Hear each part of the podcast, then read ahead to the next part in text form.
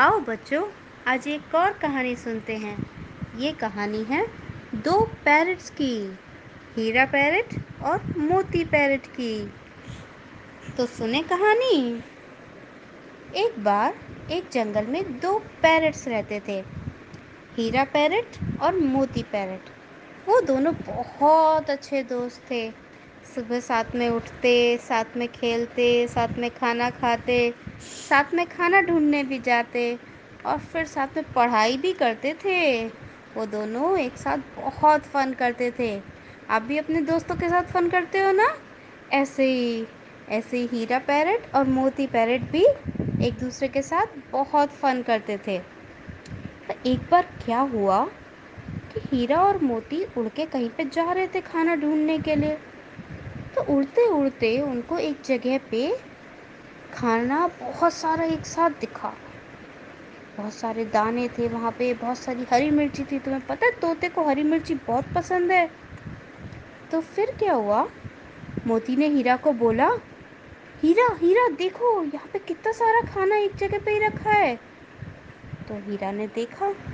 हीरा ने कहा, मोती, ये कुछ ठीक नहीं लग रहा है। मुझे लग रहा है यहाँ पे ज़रूर कोई शिकारी या कुछ और है।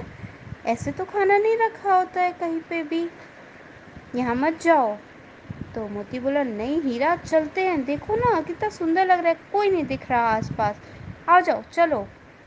पर हीरा नहीं माना। हीरा ने कहा, नहीं मोती, बिना मेहनत करे ऐसे खाना नहीं मिलता है हमें कभी भी। यहाँ पे पक्का कोई शिकारी है। पर मोती नहीं माना। वो हीरा को छोड़ के नीचे चला गया खाना पे।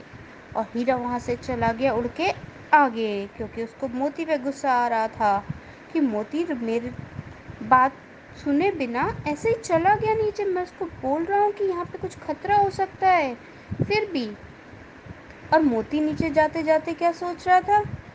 हीरा ने मेरी बात क्यों नहीं मान? रही मेरे साथ क्यों नहीं आया? हम साथ में फ़न करते हैं, साथ में ही खाना खाते तो कितना मज़ा आता। फिर आगे जाके, बहुत आगे जाके एक पेड़ पे बैठ के सोचने लगा और मोती वहाँ पे चला गया नीचे। हीरा ने जब काफ़ी देर हो गई और उसको हीरा नहीं दिख, उसको मोती आता हुआ नहीं दिखा तो हीरा ने सोचा, मोती मेरा इतना अच्छा दोस्त है, मैंने उसे क्यों छोड़ दिया?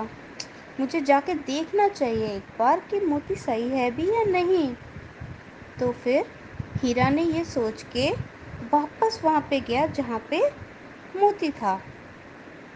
वहाँ पे जाते ही उसको इतना बड़ा शौक लगा।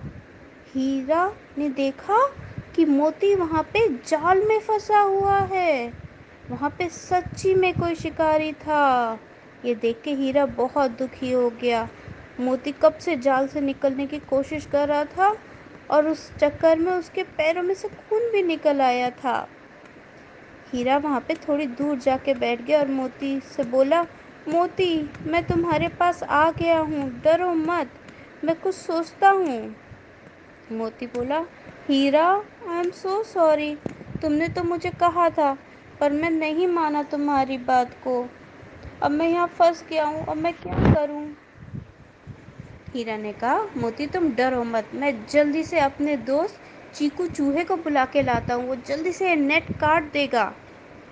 मोती ने कहा, पर हीरा, उससे पहले ही अगर वो शिकारी आ गया तो? हम्म हीरा भी सोच में पड़ गया। हीरा ने आसपास देखा। उसको एक डंडी दिखाई दी पेड़ की। हीरा ने जल्दी से वो डंडी अपनी चोच में पकड़ी। वो डंडी बहुत नुकीली थी, बहुत शार्प थी। पर हीरा ने अपनी परवाह नहीं की। उसने सोचा, मेरा फ्रेंड मुश्किल में है। उसने उस डंडी से जहाँ जहाँ हीरा के पैर फंसे हुए थे, वहाँ वहाँ से नेट काटने की कोशिश शुरू कर दी। बहुत कोशिशों के बाद वो नेट थोड़ा थोड़ा कट गया वहाँ से। मोती ने हीरा की हेल्प से अपने पैर बाहर निकाले और फिर वो दोनों फ्लाई करके वापस अपने नेस्ट में आ गए।